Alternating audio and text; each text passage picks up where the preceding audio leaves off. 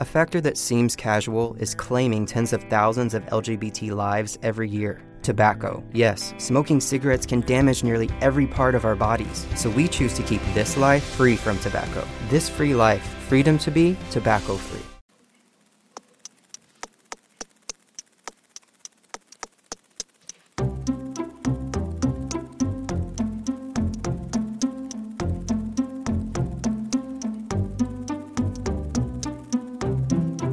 Benvenuti a Start, la trasmissione di Quello di Arte, blog radio podcast dedicata alla storia dell'arte, in anteprima nella diretta Spreaker fuori orario e scaricabile dal sito www.quellodiarte.com, dove troverete anche qualche utile immagine di riferimento. Prima di chiudere, non dimenticate di segnalare il vostro gradimento con un semplice like o con un commento oppure condividendo quello di arte sui social network che preferite. Io sono Michelangelo Mammoliti e in questa puntata vi voglio parlare di Donato Bramante. A proposito, sapete com'era soprannominato Bramante? Ve lo dico più tardi. E Bramante inizia la sua carriera d'artista come pittore in mezzo alla scuola degli artisti di Urbino e quindi dove era, si trova accanto maestri del Rinascimento come Piero della Francesca e tanti altri che si alternavano nella vivace corte di Federico da Montefeltro. Poi alla fine degli anni 70 del 400 Bramante entra come pittore nella corte degli Sforza e poco dopo, poco dopo lì conosce Leonardo e insieme a lui iniziano a condividere opinioni e soprattutto sull'architettura. Forse è proprio l'incontro con Leonardo che lo devia verso quella che è una direzione più delle costruzioni che delle, della pittura stessa, anche se eh, Bramante aveva una vera e propria attività artistica, come vedremo tra un po', pittorica, abbastanza evidente e molto interessante. Così la carriera diciamo che muta dal pennello alla cazzuola e inizia a dedicarsi all'architettura, ma con la mentalità del pittore e perché lui in più di un architetto come poteva essere eh, Brunelleschi che era anche orafo o Leon Battista Alberti che era un grandissimo appassionato di arte antica lui in più conosce anche quelle che sono le regole de- di prospettiva e del colore. Quindi questa sua origine fondamentalmente da pittore lo porterà poi a, a risolvere molti problemi dell'architettura più avanti gli architetti, dicevamo, più importanti del 400 sono stati Filippo Brunelleschi e Leon Battista Alberti e con entrambi, eh, come diventò di moda nel 400, furono interpreti dell'antico, solo che in una maniera diversa i due. Brunelleschi replicava l'antico per la tecnica e per i moduli, ovvero le misure, tutto quello che poteva essere la costruzione attraverso quelli che erano delle, delle proporzioni. E come vedremo più avanti sulla Cappella dei Pazzi a Firenze vicino a Santa Maria Novella. Invece Leon Battista Alberti andava a cercare, a scavare dentro quello che era praticamente la, il repertorio iconografico romano. Diciamo che um, Bramante riesce a fare una cosa, riesce a mettere insieme questi due grandi architetti in un unico e nel suo modo di, di costruire, di progettare, arriva a dare una sua importante definizione. Comunque vi ricordo che le immagini di cui parleremo adesso le troverete anche su quello di arte blog radio podcast nella pagina che è appena andata eh, in onda e quindi iniziamo a vederci qualcosa. Bramante, vi ho detto, fonde i modelli creativi dei suoi predecessori, ma soprattutto li forgia componendo forme nuove. Bramante è una delle opere che resta evidenti nella, nella memoria di chi lo ha visto come pittore, il Cristo alla colonna. Il Cristo alla colonna è un po' il biglietto da visita Bramante perché qui iniziamo a vedere che ci sono tante suggestioni proprio di quello che è il mondo pittorico accanto a lui. Innanzitutto la figura del Cristo appare con quello che è un corpo completamente tornito, perfetto, in una luce che è completamente reale, ricorda quelle forme pure ricavate appunto da Piero della Francesca nel suo modo di restituire la figura anatomica attraverso delle geometrie. Il viso invece è più una definizione di quelli che sono i modelli fiamminghi, quasi sembra l'autoritratto che si fa Dürer quello che, cui sembra quasi anche lui un Cristo, dove ogni capello, ogni elemento è curato fino al minimo dettaglio. Si potrebbero contare i riccioli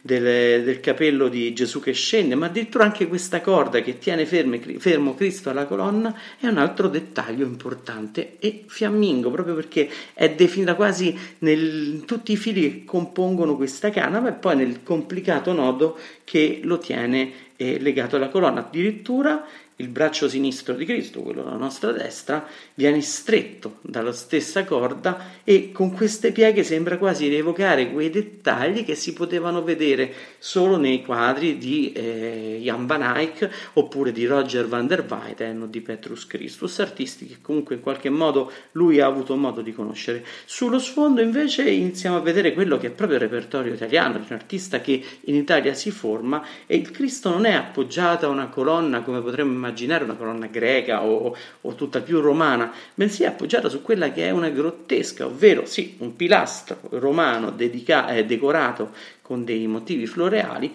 però in più questo, questa trasformazione, questo, questa descrizione del pilastro è ciò che c'è più di moda in quel momento in Italia. Li farà Mantegna, li hanno fatti eh, Perugino, l'ha fatto anche Pintoricchio, quindi è, un, è nella piena moda quattrocentesca quando dipinge questo Cristo alla colonna e stiamo nel 1492, l'anno in cui poi muore eh, Piero della Francesca, uno dei più importanti artisti del, del, Rinascimento. Sullo sfondo c'è l'ultimo accenno di quella che può essere una descrizione dello spazio, una descrizione dello spazio che quasi sembra alludere alla prospettiva aerea di, di Leonardo, ovvero quel modo di raccontare le distanze attraverso quello che è il raffreddamento dei colori e soprattutto della sfumatura di quella che è la scena. Quindi Bramante sa benissimo dove sta come pittore. E poi ho detto a un certo punto lui entra in contatto con Leonardo e con Leonardo inizia a cambiare, a mutuare il suo modo di eh, lavorare non più da pittore, bensì da architetto, ma con una grande base artistica sullo sfondo. La prima esperienza che fa è in Santa Maria presso San Satiro, importantissima eh, chiesa di, di, Milano, dove, eh, che era dedicata al fratello di Sant'Ambrogio, qui San Satiro è, è lui, e quindi questa chiesa, che era una piccola cappellina, doveva essere estesa, soltanto che l'estensione, l'idea di, di, Bramante, che poi seguiva l'idea anche di Leonardo, è che le chiese principali dovessero avere almeno una pianta a croce latina, eh, scusate, a croce greca, ovvero con le braccia tutte uguali, soprattutto dietro al transetto della parte dell'altare, anziché esserci la solita abside, si doveva prolungare tutta la parte absidale, allungandosi per dare proprio una visione simmetrica su quattro lati, quindi una simmetria centrale, quindi il massimo della perfezione alla chiesa.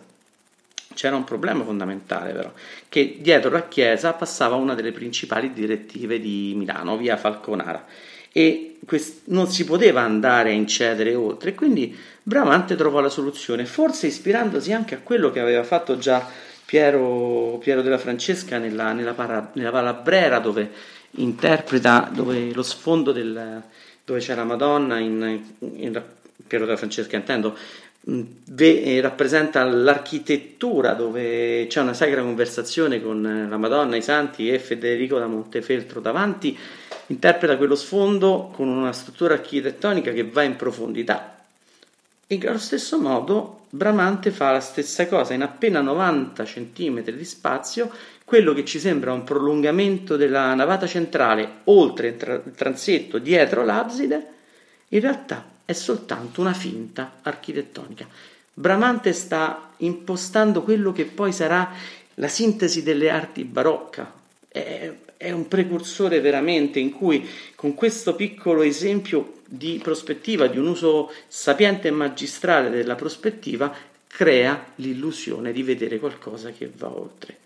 Quindi Bramante già non, si stacca da quella che è la cultura quattrocentesca di un architetto che propone delle misure, delle definizioni ben precise riguardanti, riguardanti quelli che sono la metrica degli edifici e inizia a introdurre l'effetto emotivo, ovvero come lo spettatore percepirà la sua architettura.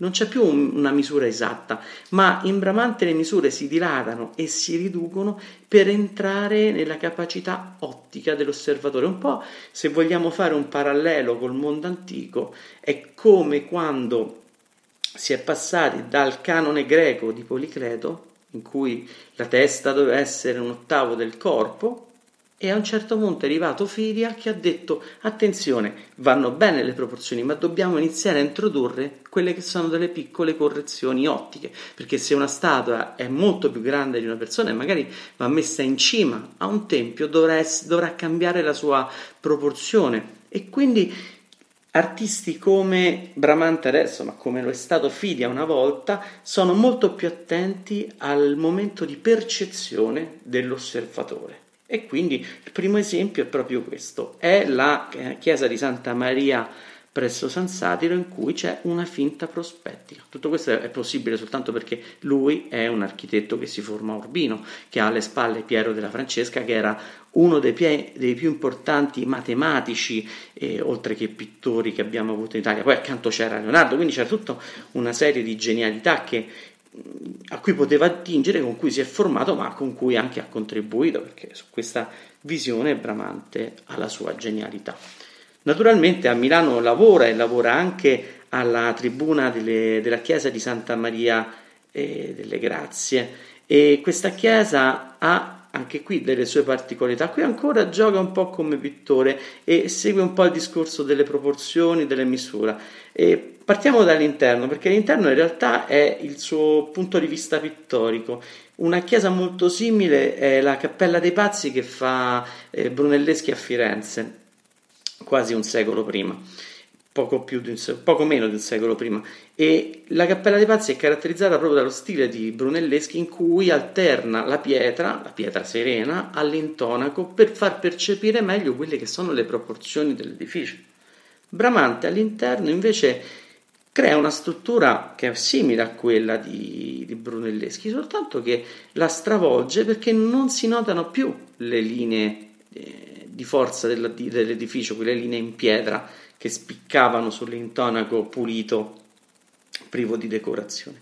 E qui invece da pittore inizia a decorare ogni elemento della, della, dell'interno della cupola, ma anche dei, dei, pennacchi che la sostengono, dei grandi arconi, scende via via su tutta la struttura e mostrando praticamente tutto quello che è eh, il suo sapere d'artista. Esternamente invece c'è una parte importante, infatti a me piace vedere Bramante l'architetto delle fusioni, quello che riesce a fare delle trasformazioni vere e proprie, quasi un alchimista dell'architettura.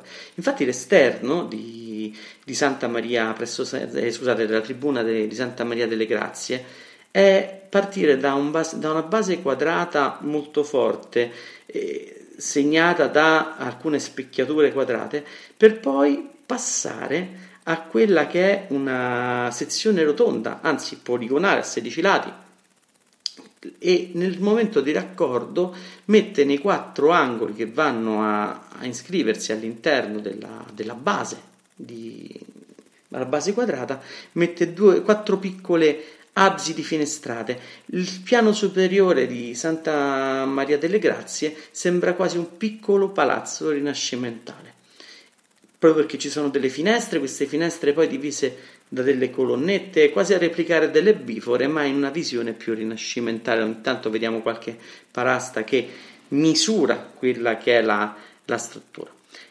La parte superiore invece è quella più importante, sembra quasi una prova generale di quello che sarà poi il suo progetto per, per, la cupola di San Pietro, che non realizzerà mai, la farà Michelangelo, però in questo caso iniziamo a vedere che anticipa nuovamente qualcosa, eh, anticipa, diciamo che lui è stato uno dei più grandi contribuenti di quello che sarà in futuro la ridondanza che vedremo nel manierismo. Infatti perché inizia a spostarsi da un'architettura quattrocentesca a un'architettura quasi manierista e tendenzialmente barocca?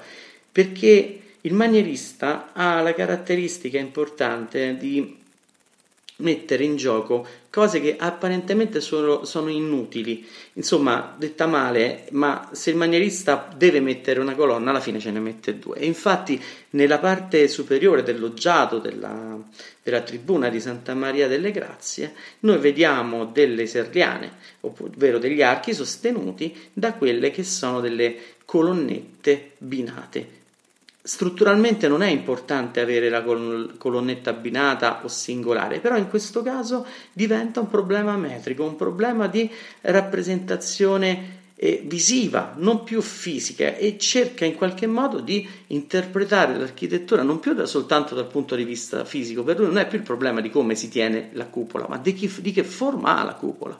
Quindi passa da quel problema che aveva in origine Brunelleschi nella, eh, nella cupola di Santa Maria del Fiore di costruire fisicamente una cupola, risolto il problema, l'ha fatto già Brunelleschi, in questa cupola della tribuna di Santa Maria delle Grazie lui mette in gioco quelle che sono le forme, ormai il modo di costruire si conosce. E poi riprende anche eh, i grandi tiburi delle chiese eh, più antiche, quindi diciamo che c'è un grande senso eclettico in, questo, in questa architettura.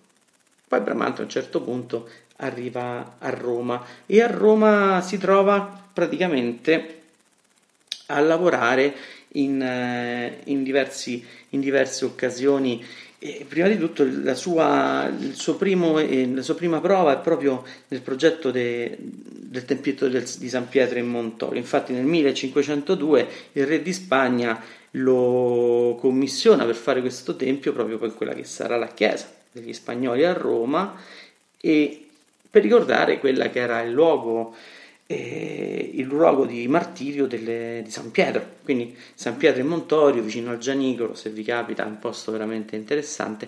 La cosa curiosa del tempietto è che anche qui inizia a fondere diversi modelli architettonici. Intanto mh, quello che vediamo adesso attualmente non è una, una chiesa completa, cioè il progetto non è completo questo di di Bramante perché il tempietto era rotondo ma la struttura del chiostro che lo contiene doveva essere rotonda anch'essa quasi a raccogliere il tempietto. E soltanto che qui non, non c'è più questo, questo tipo di, di, costruzione perché sono, i lavori sono stati interrotti però per fortuna è stato completato il tempietto. La struttura è lo vediamo, è di due edifici, un edificio centrale, verticale, costruito da due registri, cilindrico, che poi sostiene la cupoletta del tempietto, e poi le 16 colonne che ci sono intorno. Attenzione, questo tempietto poi lo vedremo nel matrimonio della Vergine che fa Raffaello, e vedremo poi che Raffaello in realtà ha un forte rapporto di, pare, di parentela con Bramante, era il nipote. E questo tempietto che già era stato eh, previsto nella costruzione anche da, da Raffaello verrà completato da, da, Bramante. Questa struttura diciamo cilindrica, doppio cilindrica, che si, due cilindri che si vanno a fondere, è solo eh, il, il, primo passo dell'architettura di fusione di, di Bramante. La parte interessante è proprio nella nella struttura muraria del, del, del, tempietto perché l'anello del muro interno del tempietto è quello che ci fa capire un po' l'idea di base che c'è dentro questo. In fondo è il tempietto costruito sopra il, il martiriale, il luogo dove è stato ucciso San Pietro ed è come se volesse rappresentare l'eco di quel martirio che poi si riverbera nel mondo. Infatti, partendo proprio dall'interno del tempietto, noi vediamo su, sugli otto angoli dei pilastri che lo sostengono otto piccole parastine che, sost- che hanno il proprio ruolo di sostenere questa struttura. Uscendo nell'immediato fuori, grazie ai pilastri che eh, si vanno a comporre, che non sono pilastri rettangolari, ma sono pilastri compositi, queste 8 paraste esternamente diventano 16. Si raddoppia, si moltiplica.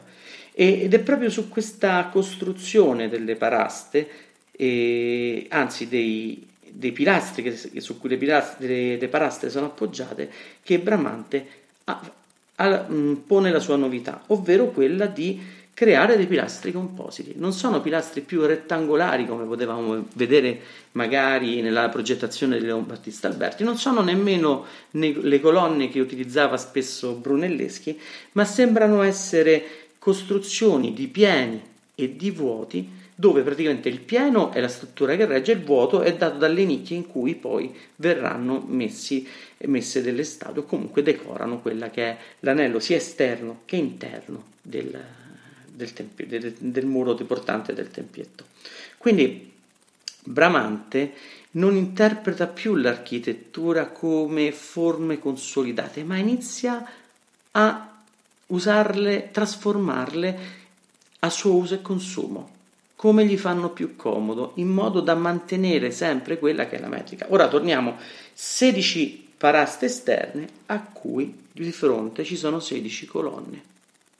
Esternamente ci sarebbero dovute essere nel perimetro del chiostro rotondo, che non c'è, altre 32 parastine che comunque quasi volesse, volevano, dovevano moltiplicare esponenzialmente quello che era il messaggio di Pietro ucciso in questo martiriale. Quindi si ribadisce anche nel tempietto di San Pietro in Montorio quello che è l'idea, quella che è l'idea di un'architettura che si trasforma completamente. Stessa cosa la notiamo in, eh, nel, chiostro de, nel chiostro appunto del Bramante, che è il chiostro di Santa Maria della Pace, che sta verso Piazza Navona per darci un'idea, e in questo chiostro lui ha un problema.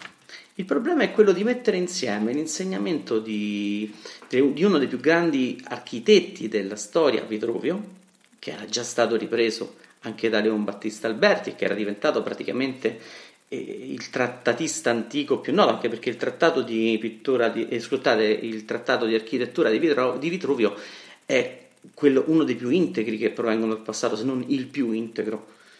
ed è stato un riferimento importante, lo cita anche Leonardo quando fa il famoso uomo vitruviano, l'uomo nel cerchio, nel quadrato, che penso tutti avete in qualche modo visto una volta, quello che trovate sulla monetina da un euro italiana.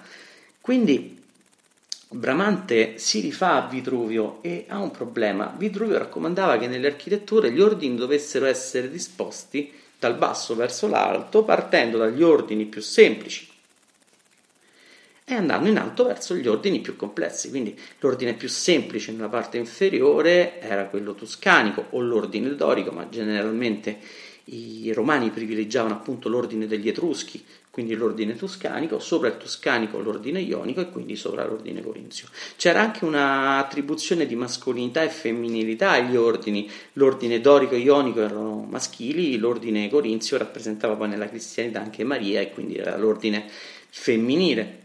E nel chiostro del Bramante, eh, Bramante appunto ha, un, ha la difficoltà di dover conciliare i tre ordini su due piani era alto due piani, quindi alcuni ordini dovevano essere fusi. Beh, il problema lo risolve in un modo magistrale, mettendo gli ordini bassi, quelli maschili, insieme, mettendo l'ordine toscanico attraverso dei pilastri attaccati al terreno. L'ordine ionico si fonde con l'ordine toscanico sollevandosi su un piccolo pilastro e quindi si crea un pilastro composito composto appunto da questi due elementi, in ordine toscanico un po' più basso e l'ordine dorico un po' più in alto. Quindi poi c'è il marcapiano che segna il passaggio dal primo secondo, dal piano terrez e il primo piano del chiostro del Bramante, sul secondo piano nel loggiato mette abilmente quella che è la, l'ordine corinzio, quindi crea qualcosa di veramente unico e, e straordinario. A mio parere, a mio modesto parere, ma il chiostro del Bramante diventa forse quello che è le, le, la struttura architettonica più esplicativa di, del punto a cui era arrivato Bramante nel concetto di fusioni. Infine poi eh, il suo ultimo, diciamo l'ultima cosa che vediamo oggi, ma è quella che poi lo renderà famoso più che altro anche perché gli darà quel nomignolo di cui ce lo siamo detti all'inizio della puntata, il suo soprannome, è proprio l'attività che aveva Bramante su San Pietro. Infatti noi vediamo che Bramante entra, alla, entra a Roma, arriva a Roma nel 1500. Nel 1503 sale al soglio pontificio Giulio II. Giulio II è un papa che entra a Roma con l'armatura perché eh, in quel momento i papi il papa precedente era un Eugenio IV ma è durato un mese ma prima ancora c'era Alessandro Borgia che aveva fatto il bello e il cattivo tempo e soprattutto era un papa filo spagnolo perché i Borgia di origine erano spagnoli e Alessandro VII Borgia. A questo punto, quando arriva lui, l'Italia, anzi lo Stato pontificio in una morsa eh, a sud ci sono gli spagnoli, al nord ci stanno i francesi e sicuramente qualcuno si aspettava un papa di, queste, di, questa provenienza. Il suo conclave dura pochissimo e alla prima fumata bianca esce fuori e lui dichiara apertamente di non stare né con gli spagnoli né con, eh, con, i francesi, quindi prende una posizione molto forte. forte. Non sarà soltanto questa posizione, nel 1506 ne fa una abbastanza forte, che è proprio quella di decidere di cambiare San Pietro. Ed è un momento storico importante perché non segna soltanto la costruzione di una chiesa, ma la ricostruzione di una chiesa che già esisteva e questa cosa sconvolgerà un po' il mondo.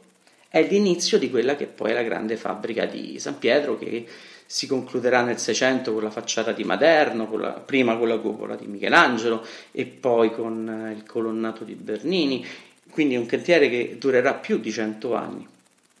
E in questo cantiere mm, Giulio II mette quello che è il, il, suo impegno politico e la sua dichiarazione di indipendenza ormai rispetto a tutto, forse anche rispetto a quella che è la vecchia chiesa, perché già eh, la vecchia San Pietro era stata costruita dopo l'editto di Costantino nel 313, quando i cristiani avevano avuto libertà di culto e questa chiesa aveva le forme di una basilica paleocristiana, detta allo stesso modo, un po' più o meno come l'attuale basilica di San Paolo, se qualcuno la conosce.